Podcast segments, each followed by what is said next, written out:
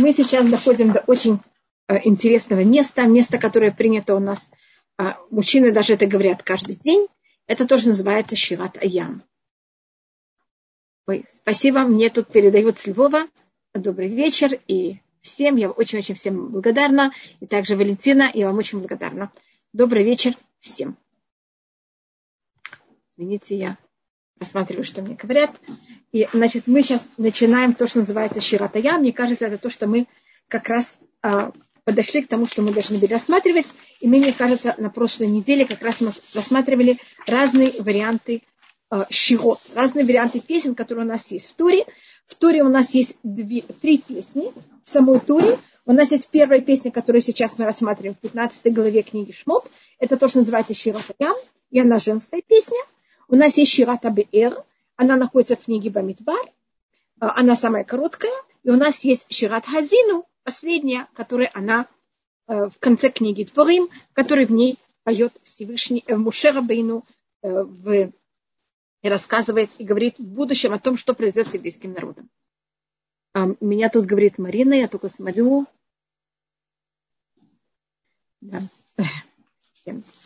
И сейчас мы начинаем Ширатаям. Она у нас э, начинается, тут рассматривается, что евреи, когда они пели, они дошли до духовного неописуемо очень высокого уровня. И а, мы просмотрим, что если бы они сказали еще одно, возвысились еще на одно мгновение выше, мир бы просто весь изменился. Но, как вы видите, это не произошло. Но без Раташем еще немножко это произойдет, мы тогда перейдем на другой уровень.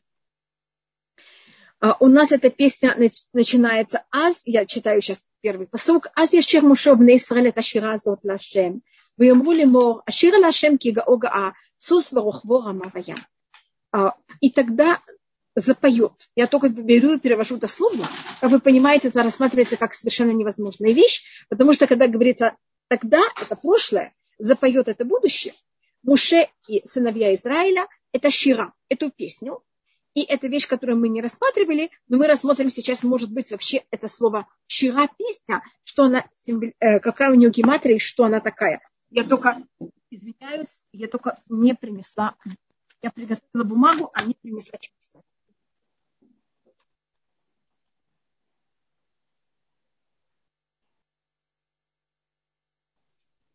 Извините, я только рассматриваю слово «шива».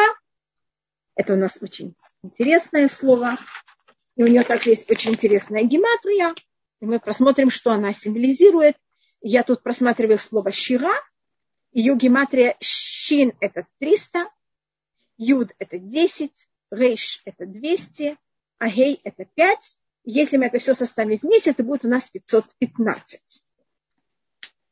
Я только показываю это если видите, это то, что она символизирует. Вчера то же самое гематрия. Значит, это имеется в виду, что то же самое э, внутренний смысл. Это также от слова молитва. И это понятие того, что можно молиться в форме а, молитвы, значит, что мы умоляем Всевышнего, мы молимся, мы просим, мы доказываем. И мы это можем делать в форме песни. И когда люди поют, это в какой-то мере точно так же влияет, даже в какой-то мере чем-то больше. Вы можете восхвалять Всевышнего и в форме восхваления просить, а можно просить именно в форме просьбы. Значит, если я пишу сейчас слово тфиля, что это молитва, я сейчас просматриваю гематрию, тав – это у нас 400, пей – это 80, эм, ламед это 30. Я извиняюсь, я написала ют, что это совсем неправильно. И гей это 5. Как вы видите, 400 плюс 80, 480, плюс 30 это будет 410, плюс 5 у вас получается те же самые 400, 515. Э, И у нас есть еще одно слово, которое это тоже символизирует. Это у нас есть э, предание, что Муше когда он взял и умолял Всевышнего войти в Израиль, он молился тоже 515 молитв. И это тоже у нас еще другой уровень молитвы. У нас в предании есть 10 уровней молитвы. Три из этих 10, их гематрия, она 515. И это э, мольба. Я рассматриваю Вав это 6, Алиф это 1, Тав это 400, Хет это 8, Нун это 50, еще Нун это 50. И сейчас, мне кажется, это будет очень понятно. Если мы посмотрим 1, 6 э, плюс 1 это 7, плюс 400 это 400. 7 плюс 8 это 415, плюс 50 это 50, у вас будет те же самые 515. Видите, насколько у нас это в какой-то мере а, все время повторяется это число. Значит, это а, три разных из десяти уровней молитвы. Это у нас три из этих три из этих э, десяти уровней понятия молитвы, у нас в них тот же самая э, гематрия. И аз Яшир Муше, и тогда взял, и вот это слово очень, это рассматривает Раши, рассматривают тяжкие все комментаторы, почему говорится аз, это тогда, это прошедшее время, Яшир это будущее запоют. Э, Муше и сыновья Израиля эту песню, и они тогда сказали Всевышнему, так говоря, я буду воспевать Всевышнему, так как Гаога, так как он возвышается над всеми высокими, и э, лошадь, и всадника он взял и скинул в море. Мы тут просмотрим, что в нашей песне есть 10 некоторых понятий. Мне кажется, мы уже немножко говорили о том, что у нас то, что происходило у моря, это было в пять раз больше, чем то, что было в Египте. В Египте было 10 казней, а у моря было в пять раз больше. А если каждая казнь в Египте была из четырех или из пяти, это спор, который мы находим в устном предании, и он у нас рассматривается также в Агадашель Песах, тогда на море вы, вы если там было четыре, каждая казнь состояла из четырех, тогда в Египте было 40, тогда у моря было 200, пять раз больше. А если в Египте, в Египте каждая казнь, она имела 5 уровней, тогда у моря это было 250. Потому что у моря это была вся, Всевышний показал всю свою руку. А рука, как вы знаете, имеет в себе 5 а, пальцев. Значит, вот вся сила которую увидели евреи в и все чудеса, которые в какой-то мере они видели, у моря это было в какой-то мере много более сжато и на совсем духов, духовном, совсем на другом уровне. И это привело к тому, что евреи начали брать и пить. Эм, на, самом простом уровне то, что осматривает Раши, аз, это значит тогда, когда произошло это чудо, Муше тогда продумал о том, что стоит взять и пить, и потом он в будущем взял и пел. И рассматривает Урахаим, который идет под ту же самую вещь, что когда мы хотим взять и петь, надо сначала, значит, момент, когда Муше дошел до этого неописуемо духовного высокого уровня, он еврейский народ, тогда они приготовились взять и петь эту песню. Есть Урахем дает такое интересное понятие, а что тогда в прошлом, а потом в будущем запели, запел, как вы знаете, мне кажется, я говорила об этом, что мужчины каждый день говорят Э, Ширатаям, эту песню, 15 главу книги Шмот, в утренней молитвы, и поэтому он говорится тогда и в будущем. Мы это в какой-то мере все время этим вспоминаем и это также говорим. Вот это слово «аз» – это тогда, э, это у нас оно состоит из двух букв. Алиф – это один, а Зайн – это семь. И э, это понятие того, что евреи тогда дошли до неописуемо высокого уровня, а, семь, это вот это наш мир, он состоит из семи понятий. У нас есть то, что выше нас, ниже нас, и шесть сторон, э, и четыре стороны, что это шесть, и сама суть это семь, и есть алиф, который выше всего. И евреи тогда в какой-то мере дошли до этого понятия, что они увидели и поняли а, на неописуемом высоком уровне о всем, что происходит.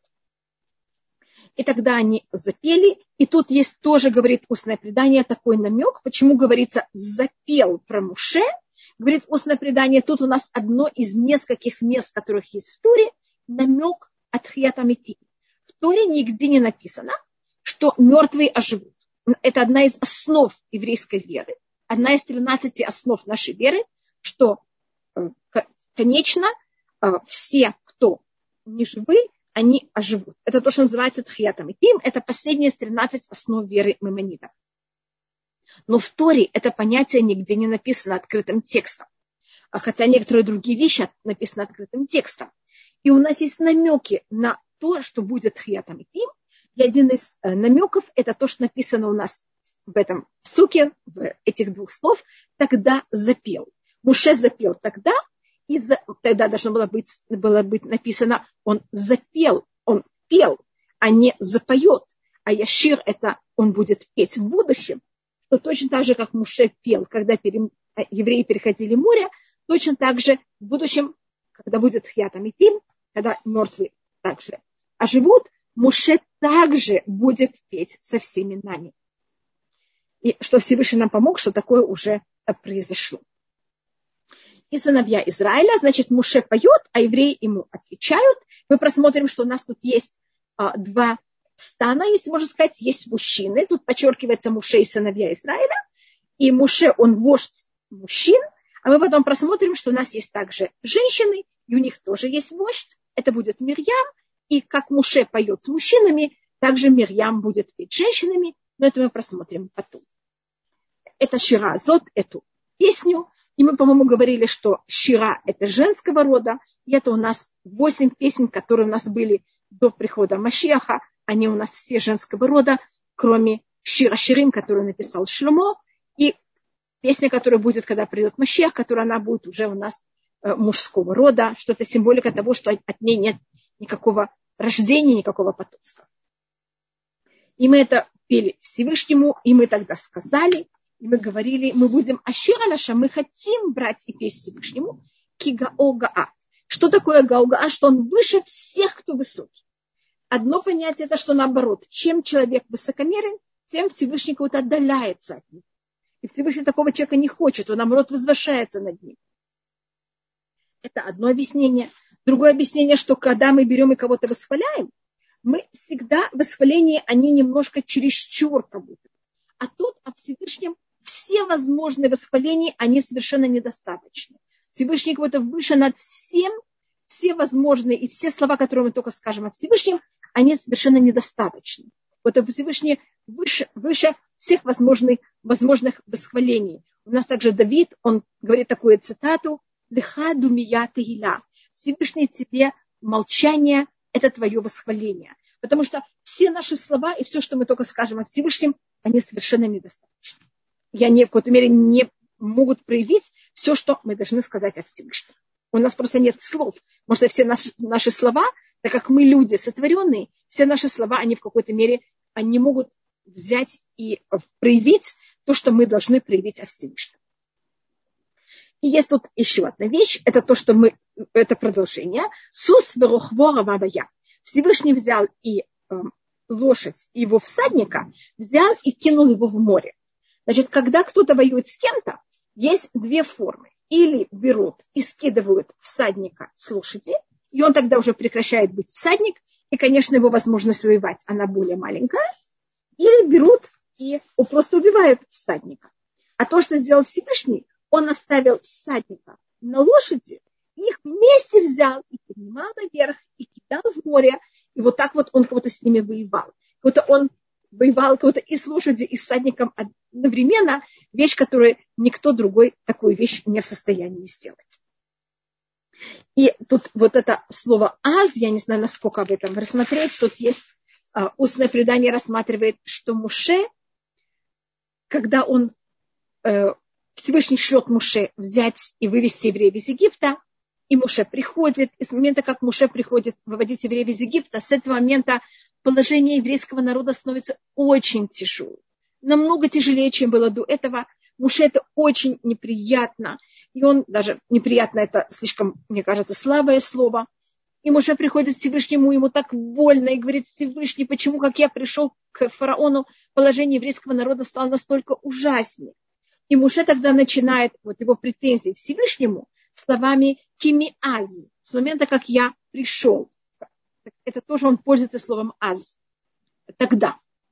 И Муше говорит, Всевышний, я прошу прощения, пользовался неправильно этим словом. Сейчас этим же словом я буду тебя восхвалять. И поэтому говорится аз яшир Муше. Тогда взял и воспел Муше. Как он этим словом приходил в претензии, сейчас, когда наоборот есть выход евреев из Египта, он этим же словом пользуется. Так говорит устное предание. И есть также такая вещь, что когда Э, это уже более понятие всего мира, первый раз после греха первого человека, что мы не берем в счет, Но когда мы говорим о поколении, у нас есть четыре поколения, которые очень неправильно себя вели, и мы все должны их исправить. И когда без мы их всех исправим, придет Машьях. Когда евреи вышли из Египта, было на каком-то уровне а, немножко исправления этих эм, четырех неправильных поколений, особенно трех.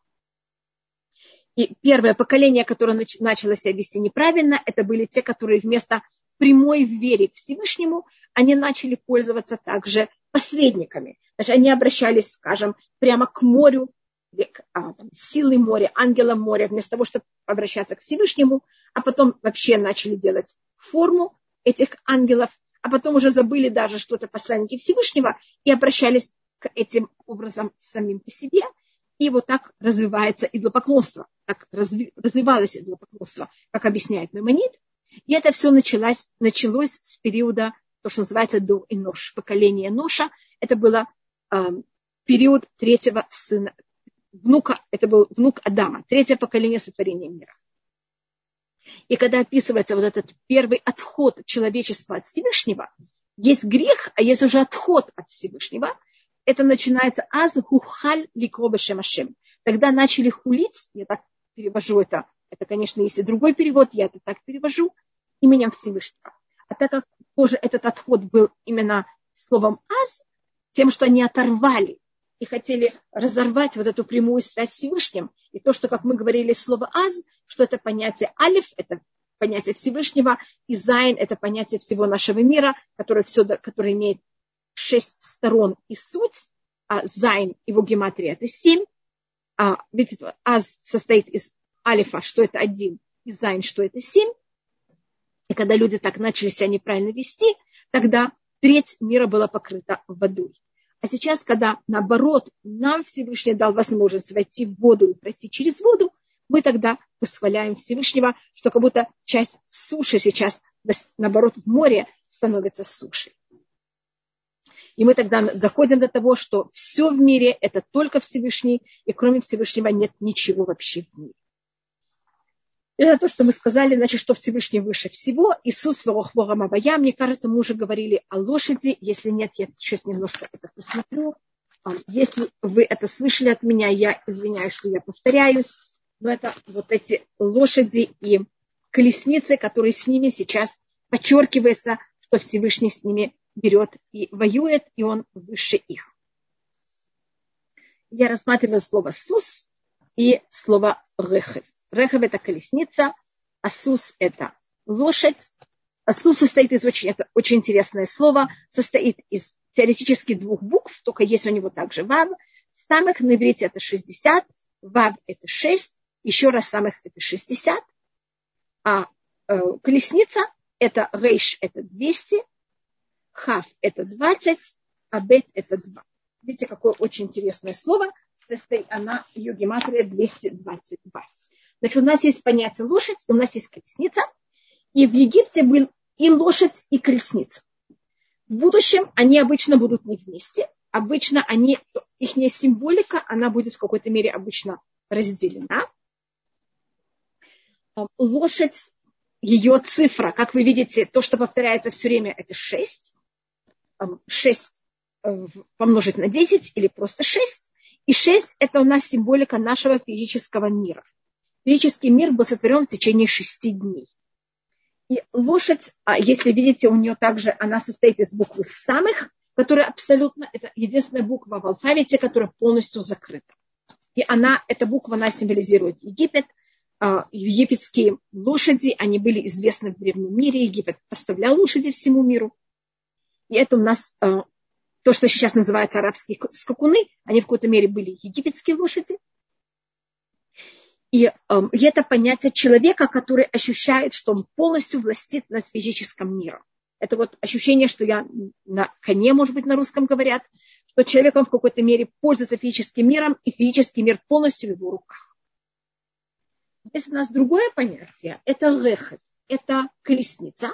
А как видите, ее цифра, цифра это 2, 2, 20 и 200. Это вот бет, каф и рейш, это вот эти три буквы, они символизируют у нас двойки. Теоретически 60 должно было быть тоже 66 и 600, Но, как вы знаете, в нашем алфавите мы заканчиваем на тав, и у нас нет эм, Тав это 400 и нет больше ничего другого, поэтому у нас самых повторяется еще раз, это то, что я слышала. Э, лошадь также единственное животное, которое в Торе есть запрет его иметь. Говорится в Торе, что царь не имеет права иметь слишком много лошадей. Все других животных у нас говорится, что нельзя их есть, но нет запрета их иметь у себя. А лошади есть у нас в открытом тексте, это говорится в книге Дворим о царе. И можно просмотреть, что ни у Авраама, ни у Ицхака, ни у Якова не было никогда лошади. Авраам никогда не едет на лошади, и у него его нет. У Ицхака то же самое, и также у Якова. Он в нашей недельной главе Яков будет слать в подарок Исаву, он ему пошлет э, крупнорогатый скот, мелкорогатый скот, верблюдов, осликов, но у него не будет лошадей. Лошадь – это понятие войны, это то, что было в древнее время конница, э, что-то вроде в наше время танк, и это ощущение человека, что он властит над всем, и у него есть силы. Это в какой-то мере немножко такое высокомерие. Э, и опасность высокомерия, и опасность человека закрыться от Всевышнего и ощущать вот эту нужду и связь Всевышнего. Поэтому самых состоит из буквы абсолютно закрыт. А 222 – это понятие колесницы. Как видите, тут порядок букв, он сначала 200, потом 20, потом 2. Он в противоположном порядке алфавита, пишется у нас. У нас сначала начинается с более буквы, которые имеют меньше цифр, меньше эм, э, цифра, она более маленькая, а потом это идет до более больших цифр. И у нас рехев – это символика того, что человек берет э, неживое, металл, и превращает его в колесницу, или в робота, или что-то похожее. Если можно сказать так очень глобально, у нас лошадь – это символика мусульманского мира. Как вы знаете, э, это я говорила тут более о Египте, что она была какой-то мере мать лошадей в древнем мире. И она поставляла лошадей всем, а потом это стало, как я сказала, а, а, арабские скакуны. Но вы знаете, что Ишмаэль, отец всех мусульман, его мать была египтянка, а отец его был Авраам. И у нас лошадь – это символика мусульманского мира, а рехев, колесницы – это у нас символика христианского мира. Христианский мир занимается тем, что они берут металл, они берут что-то неживое и превращают его в машины, что-то, что двигается, в роботы. Интересно, что эти три буквы рехет, они также составляют слово браха, благословение, и также слово вхор, первенец. Что-то то, что хотел Исав, что считается отец христианского мира, в момент, когда он продал первенство, он, конечно, также теряет благословение, которое он хотел получить от его отца Ицхака. И он будет заниматься колесницами. И э, в Египте, как мы выходили из Египта, за нами, за нами египтяне гнались и лошадями, и колесницами. Значит, в Египте это было в духовном плане. Нам надо было выдержать кого-то все э, духовные понятия изгнания, которые еврейский народ потом будет страдать от каждого из них по отдельности. А в Египте мы там страдали от всех изгнаний в духовном плане вместе взятых а потом какой-то период мы будем под мусульманским, э, в какой-то мере, э, владычеством, какое-то время будем под христианским, у нас в какой-то мере это не будет все время вместе, как это было в Египте, поэтому египетское изгнание было в какой-то мере очень тяжелое, и мы о нем вспоминаем до прихода Машеха все время. И Давид в 20-м псалме, он нам говорит такую цитату, я ее напишу. Но это уже то, что происходит с нами. И там говорится Эли Барехев в Эли Басусим. Есть, кто берут с нами и воевают колесницами, есть, кто берут и воевают лошадями, а мы вызываем именем Всевышнего. Если видите, у нас кто-то есть вот те, есть другие, а мы вызываем имя Всевышнего. Если мы просмотрим на слово Эли, как вы знаете, у нас есть 70 народов мира, а, и гегемония половины народов забирает себе христианство, половина народов занимает себе мусульманство, и мы остаемся в какой-то мере между ними. Если я рассматриваю слово Эли, ламед это 30, а гей это 5. А алиф это 1. И тут тоже 30, 5 и алиф это 1. Значит, есть христиане берут себе гегемонию на 35 народов, что-то половину, мусульмане на еще 35. И почему тут говорится с алиф в начале, это понятие того, что есть такая коалиция, которая это все объединяет и берет эту гегемонию. Я в себе первый раз, когда я в какой-то мере почувствовала вот это понятие э, колесниц и лошадей, это когда были, э, взяли и, эм, я не знаю, как можно сказать, взорвали их, или я не знаю точно как, или разрушили вот эти два здания близнецов в Нью-Йорке, то, что сделали тогда арабы, они, или там мусульмане, которые это делали, они себя превратили в лошади, и они впрягли себя в эти самолеты. Они как будто пользовались западными самолетами, которые они в какой-то мере как колесницы, они э, металл, который превратило что-то живое, что двигает, а кто в какой-то мере физически ими пользуется, это э, вот эти люди, которые себя превратили в какой-то мере в лошадь, которые это берут и пользуются и врезаются во что и как они хотят. Всевышний здесь то, что он показал, что он выше всего этого. А, значит, евреи в Египте, они пережили очень тяжелое изгнание, какое-то были очень насыщенное. И сейчас Всевышний показал, что он выше всего, то, что Всевышний нам без раташем покажет, когда мы выйдем также из нашего изгнания. И он их обоих взял и скинул в море. А, Озива зимратка, вагили лишуа. А, сила. И тут зимрат – это очень интересное слово. А по одному мнению зимрат – это от слова резать. Лезамер на иврите значит резать. А на другом уровне зимрат может быть также восхвалять. Так или, э, сила и то, что Всевышний берет и уничтожает, это было мне спасение, это мой Всевышний, и я буду его восхвалять. Мы потом просмотрим или украшать, или построим ему храм. Э, и Всевышний моего отца, и я его буду возвышать. Я тут только пробовала перевести, видите, как мне было тяжело даже взять и перевести слова. Вот это Озева Зимратка Ваили Шуа, вот эти э, шесть слов, первые, которых мы здесь встречаем в книге Шмот, они у нас повторяются еще два раза. У нас это, это есть три раза в Танахе, у нас есть это здесь, в книге Ишаяу и в псалмах в 118 э, псалме. И каждый раз у нас вот вопрос, как это просмотреть. Значит, или, и тогда УЗИ я не перевела как моя сила. Но видите, ОЗ – это сила, а УЗИ – это может быть моя сила.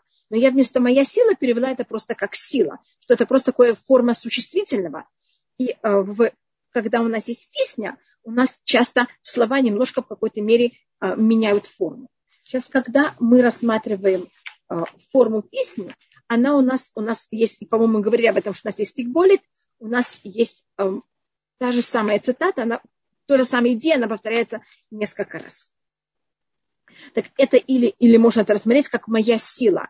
И, и в чем моя сила проявляется? Тем, что я беру и восхваляю Всевышнего, и это то, что приводит к тому, что у меня есть спасение. Значит, кто меня спасает, это Всевышний. Если мы берем и восхваляем Всевышнего, это то, что нас спасает.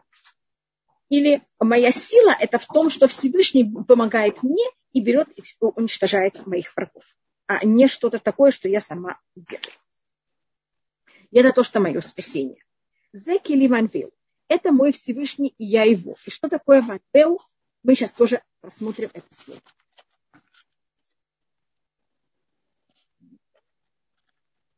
Я должна только найти себе пустую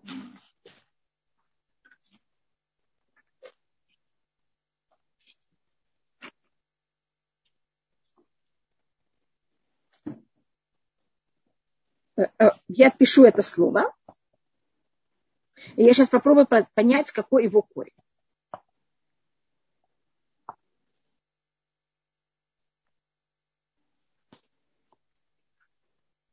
Я только не написала слово до этого. Это мой Всевышний, и я его в Анвегу. И вопрос, что это значит. Вав – это приставка, это и. Алеф – это в будущем времени это что это буду делать я в будущем времени, и гу это его. А что я буду делать ему, это вопрос. Так один вариант, что тут корень, значит, по всем мнениям, корень это навы. И вопрос, что значит навы? Одна вариант слова наве – это место. Может быть, вы знаете такое слово, как Неве Мидбар, это оазис, или Неве Рушалаим, Неве Руим. У нас это слово проявляется в Танахе много раз, и тогда Наве – это значит место. И это понятие, что евреи здесь обещают Всевышнему, что когда они придут в Израиль, они возьмут и построят Всевышнему храм. Поэтому это как переводит также Онкулюс на арамейском. Он говорит о том, что мы, когда придем в Израиль, мы построим Всевышнему храм. Я тут вижу вопрос. Песя заповеди спускаться в Египет за лошадями говорит о том, что все-таки были лошади у евреев или нет. Да, евреи имели лошади. И это говорится царю, что царь не имеет права иметь слишком много лошадей. Он имел право иметь лошадей, но не чересчур. Что такое чересчур? Это тоже, вы знаете, в каждой ситуации немножко другое. И мы находим, э, если вы хотите исторически, как это происходит. Значит, сначала у евреев нет лошадей вообще.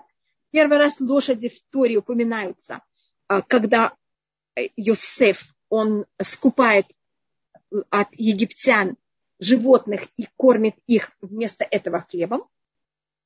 Значит, пока мы не доходим, извините, даже когда Йосеф, он становится вождем в Египте, и, и он едет на колеснице, которые тоже запрещены лошади, только они там не совсем проявляются, только понятно, что там была эта колесница с лошадями. Эм, так это где упоминается. Теперь, когда мы то, что евреев мы не видим лошадей, только мы их встречаем в книге Иешуа первый раз, когда евреи воюют с э, царями севера, четыре царя севера, которые сделали коалицию и воюют против нас. Мы, когда их побеждаем, у нас оказываются в лошади в, э, среди добычи у нас оказываются лошади, и тогда есть особый а, а, закон, как евреи должны были относиться к лошадям. Мы должны были сделать так, чтобы невозможно было ими пользоваться. Мы это находим также у Давида. Когда Давид воюет, и у него оказываются также добычи лошади, он также их э, превращает в таких лошадей, которых будут, с ними не будет невозможно а, пользоваться для военного дела. Мы находим очень много лошадей у шлюму. Значит, у евреев, как животных, которые можно воевать, почти мы, у евреев их нет в течение всей истории, кроме шлюма. А пока нет у нас царства, у нас вообще нет лошадей. А когда начинается царство, они упоминаются, значит, у Иешуа они упоминаются, но там мы вообще никак не пользуемся. У Давида немножко, а у Шлюмо их уже очень. По одному мнению, у Шлюмо есть 16 миллионов лошадей. И это, конечно, он этим, это одно из случаев, когда он также переступает запрет не иметь слишком много лошадей. А, так это то, что вы спросили. Значит, у нас сначала, э, значит, я тут возвращаюсь к нашему посуку, второму посуку, я, это мой Всевышний, и я буду, что такое Ванвеу, так одна возможность на В, мы построим ему храм. И мы обещаем Всевышнему, что мы построим ему храм. Другая возможность, что это тоже самый корень, но, как вы знаете, если у меня юд в конце, гей в конце, он может превратиться в юд. У меня, э, если у нас четыре буквы, это, я их, может быть, напишу, алев, гей, вав, юд, они у нас называются имота кра, они называются матери чтения. А вы знаете, что мать, она нужда для того, чтобы помогать кому-то что-то другое достичь. Поэтому эти четыре буквы ими более пользуются, как гласными, когда они написаны в Торе, когда они написаны в слове, конечно, они могут произноситься сами по себе, но они чаще произносятся, э, ими пользуются как гласными. Они нам рассказывают о том, какая гласовка должна быть в букве до них. И э, хей, когда он оказывается в конце слова, он обычно превращается в ют. И тогда, если я беру вот от слова ван вегу, и гей превращаю в юд, у меня превращается слово ной, что это красота.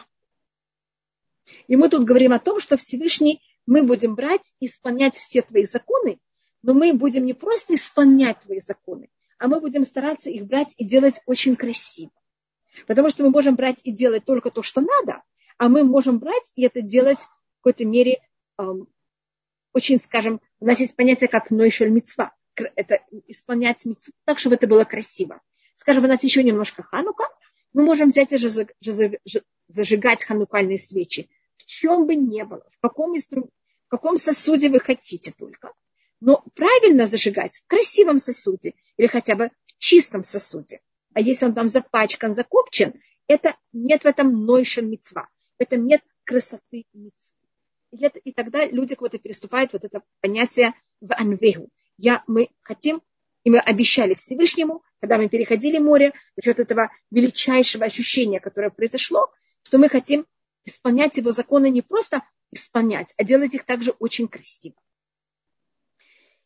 И э, также, кроме того, что мы исполняем законы очень красиво, мы также говорим Всевышнему, мы будем рассказывать всем и распространять твою веру во всем мире. Мы будем рассказывать твою красоту во всем мире.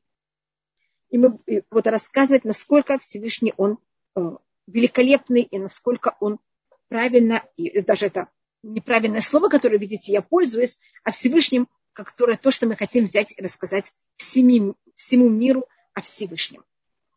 И у нас говорится, что это мы еще немножко просмотрим о том, Закили Ванвеу, они, это говорит у нас устное предание, что когда э, мы находились э, в...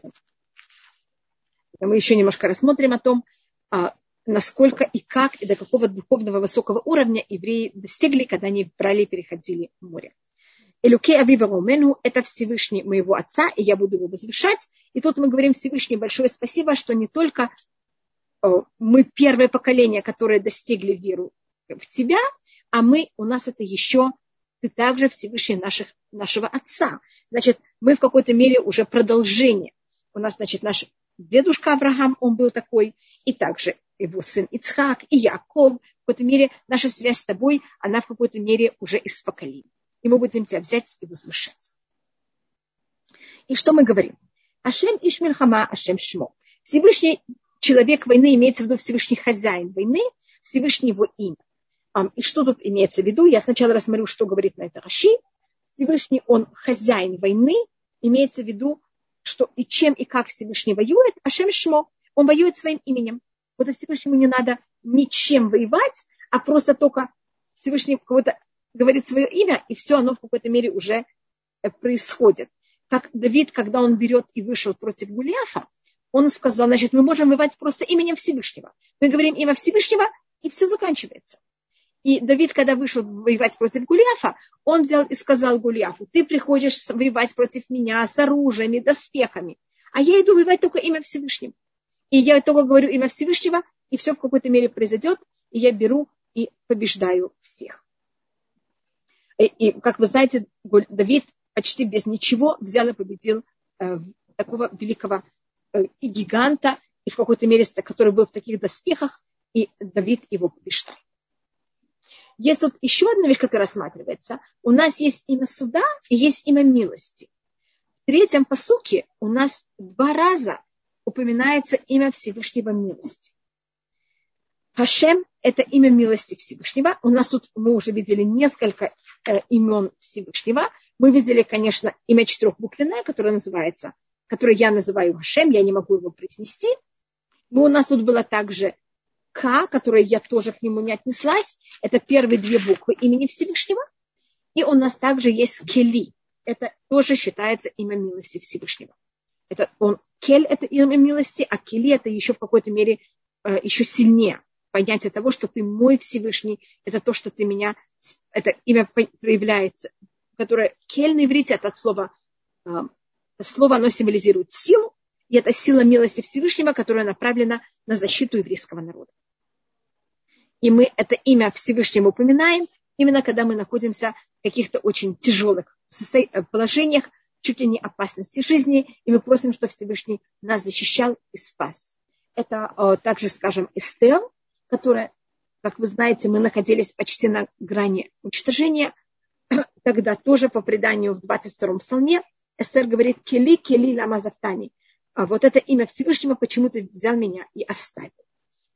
И тут мы тоже говорим «Зе кели ванвел». Это вот Всевышний милости, который я буду или построю ему храм, и, как будто, и построим ему храм, и буду также рассказывать всем его прелесть, и буду исполнять его законы с, не просто исполнять законы, а делать это с большим э, ревностью, их вот очень правильно, И когда я что-то очень люблю, и мне очень хочется, я тогда беру это и делаю также с красотой.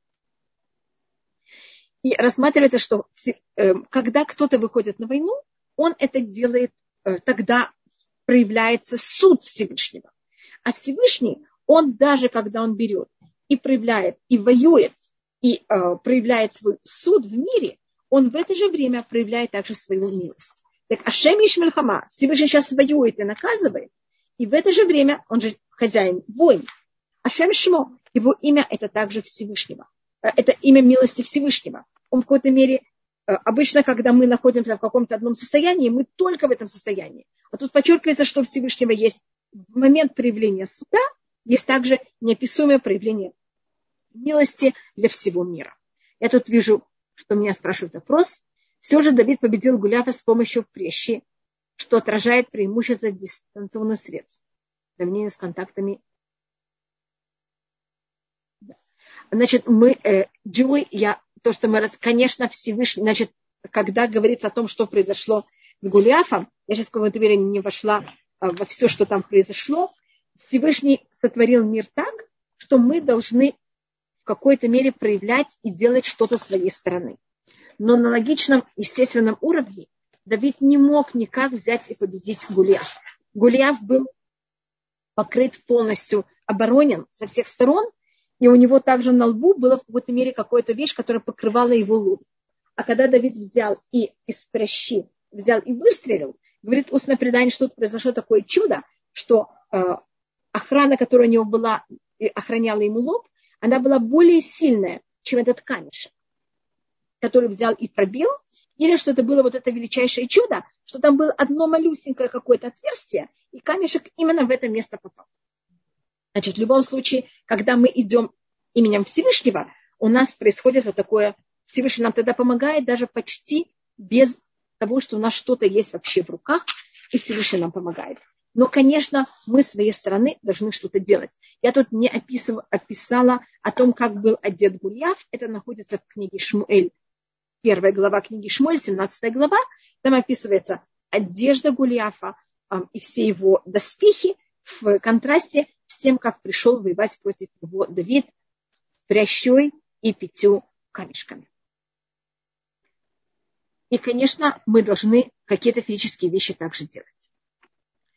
Мне кажется, меня спросили в связи с чем есть у нас запрет лошадей.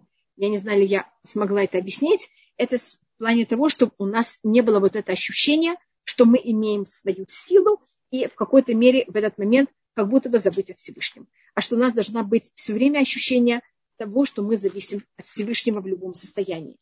Значит, с одной, и тут то, что вы спрашиваете, Юрий, это тоже очень такая нежная вещь э, и тонкая вещь. С одной стороны, мы своей стороны обязаны делать, мы сотворены, мы должны что-то делать и делать логичные вещи. С другой стороны, мы в это же время должны понимать, что то, что получится или нет, это только зависит от Всевышнего и абсолютно полагаться на Всевышнего. Нам очень легко или абсолютно полагаться на Всевышнего и ничего не делать, или делать все и тогда не полагаться на Всевышнего. Это крайности, которые очень понятны и очень явны. А в иудаизме мы должны их обоих объединять одновременно. Значит, я делаю максимально все, вместе с тем знаю, что это ничем и никак не поможет, единственное, что мне поможет, это только Всевышний. И это очень тяжело. И вот эта дуальность, она символизирует нашу веру. Иудаизм, в нем есть вот эти противоположности одновременно.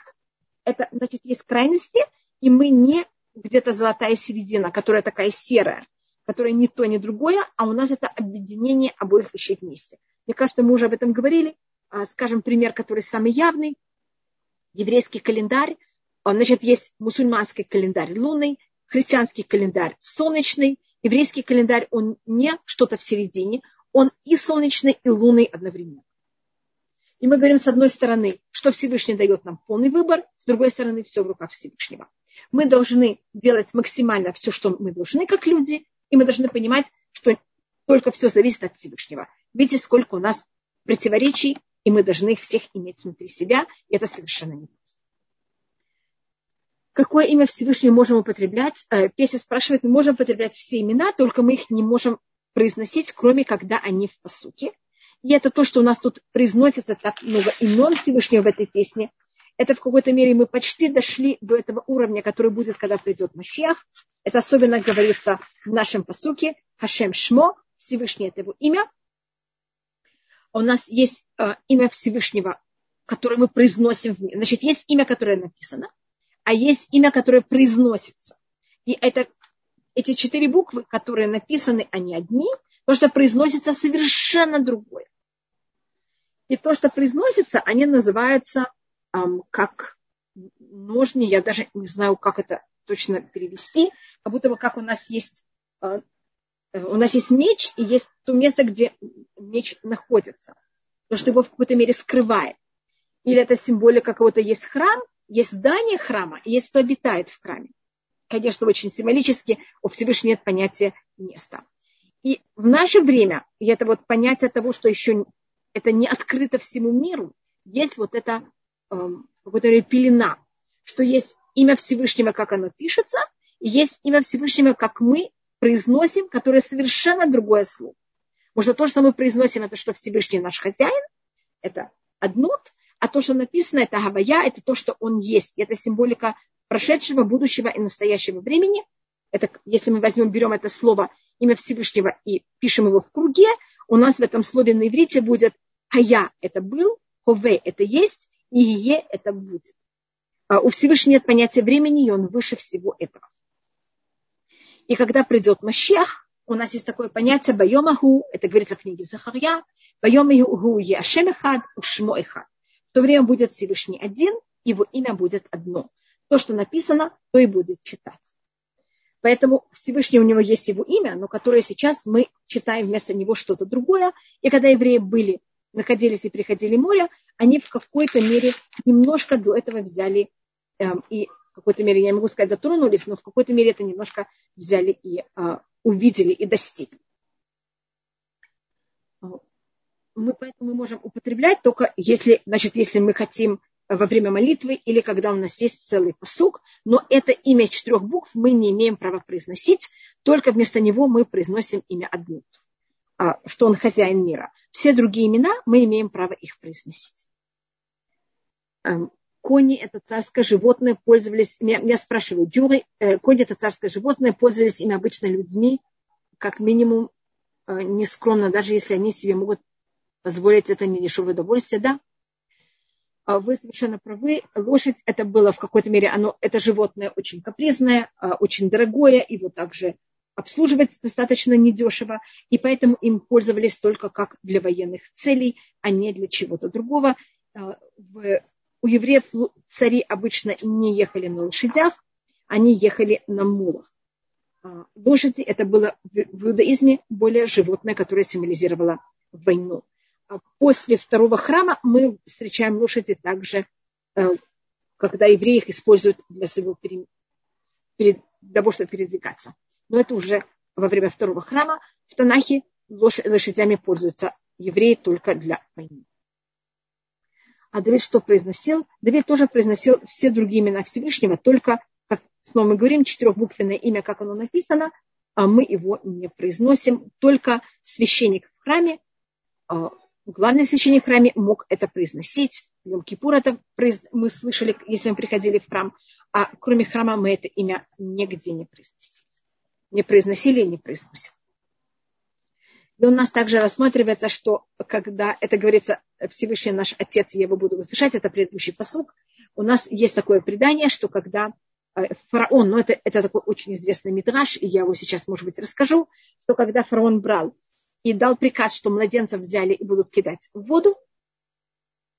Э, женщины они брали, э, прятались и рожали детей, и прятали детей в пещерах или там в каких-то скрытых местах. Это целые вещи, что египтяне с ними делали, как египтяне их выискивали. И э, женщинам приходилось их оставлять, и они должны были уходить домой для того, чтобы там, понимаете, как это что-то другое делать. И Всевышний сделал чудо, и в какой-то мере как-то открывалась этим детям какая-то пища, в этих местах, где они были скрыты. И когда мы, они, мы переходили море, они в какой-то мере были первые, которые в какой-то мере достигли вот эту высоту э, и ощущение этого чуда, которое Всевышний делает. И говорится у нас, что когда мы переходили море, когда мы переходили море, даже рабыня, имеется в виду вот эта самая последняя женщина, которая выходила из Египта, достигла уровень прочества выше, чем прок Ихескель. Ихескель, он был прок, который, значит, то, что происходит сейчас, это не на территории Израиля. Мы же еще не вошли в Израиль. И считается, что достигнуть самые высокие уровни можно только в Израиле. Прочество, оно глобально возможно более в Израиле, чем в других местах мира.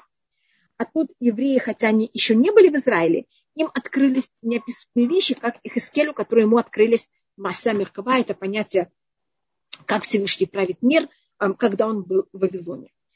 И э, поэтому, значит, евреи тут достигли неописуемый духовный высокий уровень, который они потом, и они это достигли те, кто находились в этом поколении. Значит, те, кто сейчас живут, и даже, говорит устное предание, э, если женщина была беременна, так ее э, зародыш тоже достиг этот уровень навсегда для себя.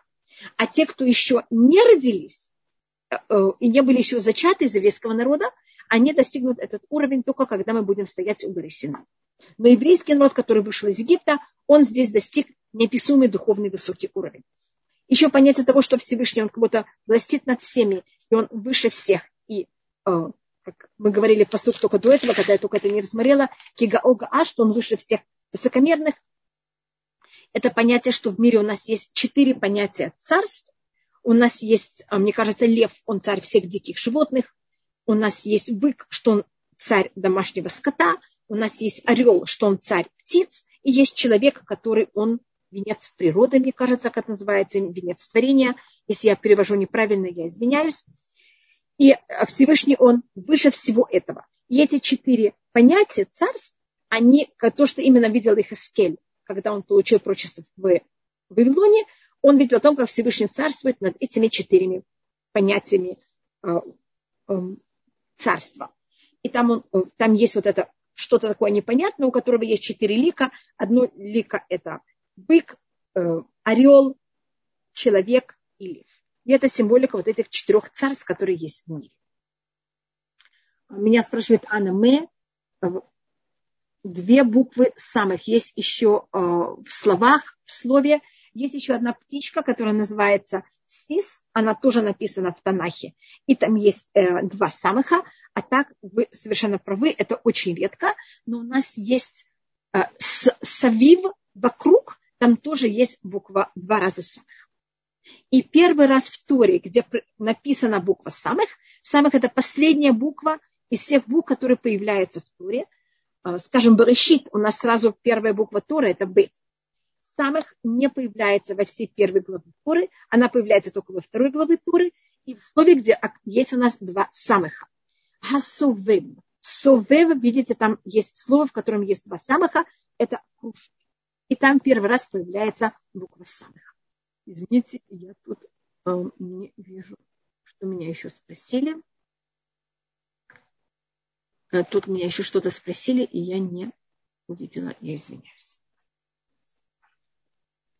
И сейчас, э, извините, Эстер подняла руку. Эстер, у вас есть имя самых, и вы как раз поднимаете руку.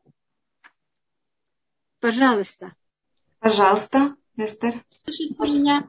Да, слышите, спасибо вам большое. Я хотела спросить, э, лошади были у наших братьев, когда спустились в Египет к Юсефу? Там были лошади или... или они спускаются на осликах, без лошадей. Спасибо. Но есть мнение, что когда они из Египта приезжают в Израиль, для того, чтобы взять и снести Якова в Египет, говорится, что они приезжают с колесницами. И там есть целый диалог, были ли у этих колесниц лошади. А, это из Египта им послали, да? Да, это... да, есть такое мнение, что они тогда уже приезжают. Но когда они сходят в Египет покупать еду, они сходят с осликами, у них нет эм, лошадей. Спасибо, спасибо. А потом, может быть, Иосиф им дает лошадей. Это там целый уже эм, диалог. И сейчас мы просматриваем э, четвертый посук. Махкивот парове хило яраваян Э, колесницы фараона и его армию. Он взял и стрелял в море, а значит опустил в море у Мифхаша Лишафта Ульямсуф и избранные из всех его э, начальников армии, значит, я, может быть, говорю начальники, это неправильное слово, я просто извиняюсь, там офицеры э, в армии есть же подразделения, и есть над подразделениями тот, кто отвечает за них, это то, что называется шалишим, они были взяты и утонули в Красном море. А тут говорится Ягава, ям тут говорится, что они взяли и опустились в море, а там говорится Рама. Я когда говорила Рама, тоже перевела это, как будто они были взяты и, и опущены в море, но точно слово, когда мы берем и переводим слово Рама, лехарим на иврите значит поднять. Яга это стрелять, это наоборот опускать. И говорит нам устное предание, что э, египтянам было ужасно, когда это происходило. Море, то, что происходило море, их поднимало наверх и потом кидало их вниз, когда они находятся в колесницах с лошадями. Вы понимаете, какой-то ужас, когда их вода подкидывает, а потом берет их и опускает. И когда тут говорится, что они взяли и утонули, э, у нас на иврите есть два слова. И они у нас совершенно разные. И имеют совершенно разные вещи. У нас есть слово «таба», и у нас есть слово «цаляль». Э, цаляль – это именно взять и э, утонуть в воде. А тава – это не утонуть, это вязнуть. Тава – это значит взять и вязнуть в глине, в иле, в тине, может быть, как а когда есть болото. Видите, что я не знаю точно, в чем вязнут в болоте. Но тава – это именно когда человек вязнет в глине и в э, иле, болоте. И почему тут подчеркивается, что они именно утонули в болоте, они, потом мы увидим, что есть также слово цалилю. Это просто, что они взяли и утонули в воде, как именно в воде. Так как египтяне брали и мучили евреев тем, что они должны были брать и делать кирпичи из глины, поэтому то, что они были наказаны, что они взяли и не просто утонули в воде, они утонули именно в глине. Значит, они были на, взяты и э, наказаны за счет двух вещей. То, что они провощали евреев работать с кирпичами, они, э, значит, то, что их, они вязли в глине, а то, что они брали маленьких детей и кидали воду, поэтому они взяли также и утонули в воде. Поэтому тут было, э, зависит от того, кто как себя вел, так это же также и с ним произошло. Ну вот их ему яхдувим целот к Значит, бездна взяла их и покроет. Только слово Ехасюму тут очень интересное слово в плане грамматики, совершенно неповторимо и э, в какой-то мере не подлежит никаким правилам грамматики. Они взяли и опустились в бездну, как камень. И тут рассматривает Раши, у нас тут описывается о том, как египтяне утонули, есть три варианта. В пятом посуке говорится, что они утонули как камень, что они взяли и сошли как камень. Если мы просмотрим в седьмом посуке, говорится, что они были как солома, и они будут взяты, и гнев Всевышнего брал их и съедал как солому если мы просмотрим еще дальше, и это будет у нас в десятом посуке, будет говориться, что цалилю, вот э, они взяли и утонули, как свинец в воде, в великой воде. И, э, какая, и говорится, почему это. И тут у нас, значит, три формы, как они утонули, сравнивается с тремя вещами. Камнем, соломой и свинцом. Вы знаете, что солома, она совершенно не тонет. Солома, она же такая, наоборот, очень легкая. Так те, кто говорится, что сами египтяне, которые, значит, также, когда Всевышний наказывал, он наказывал абсолютно на уровне суда, и каждый египтянин был наказан, зависит от того, насколько он был плюс или минус, и насколько он радовался и был злорадный относительно еврейского народа, и насколько он к нам ужасно относился. Те, кто были очень нехорошие, они превратились в солому, и они ужасно мучились. Поэтому видите, как солома, которая поднимается, опускается, и вода в какой-то мере ее разносит все время. Те, кто были не настолько негативные, они взяли и провалились как будто как камень, который берет и тонет достаточно быстро. А кто исполнял приказы фараона, а совершенно не был злорадный, он взял и э, опустился в воду, как утонул в воде, как свинец. Вы знаете, что свинец это самый тяжелый металл, и поэтому в какой-то мере это было самое милостливое, и они в какой-то мере мгновение погибли и совершенно не мучились. Я извиняюсь, что я заканчиваю на такой не очень приятной ноте, такую великолепную песню, но мы продолжим это дальше. А, до свидания. Очень приятно. И, видите, пришло мое время, я заканчиваю. До свидания. Бацлаха.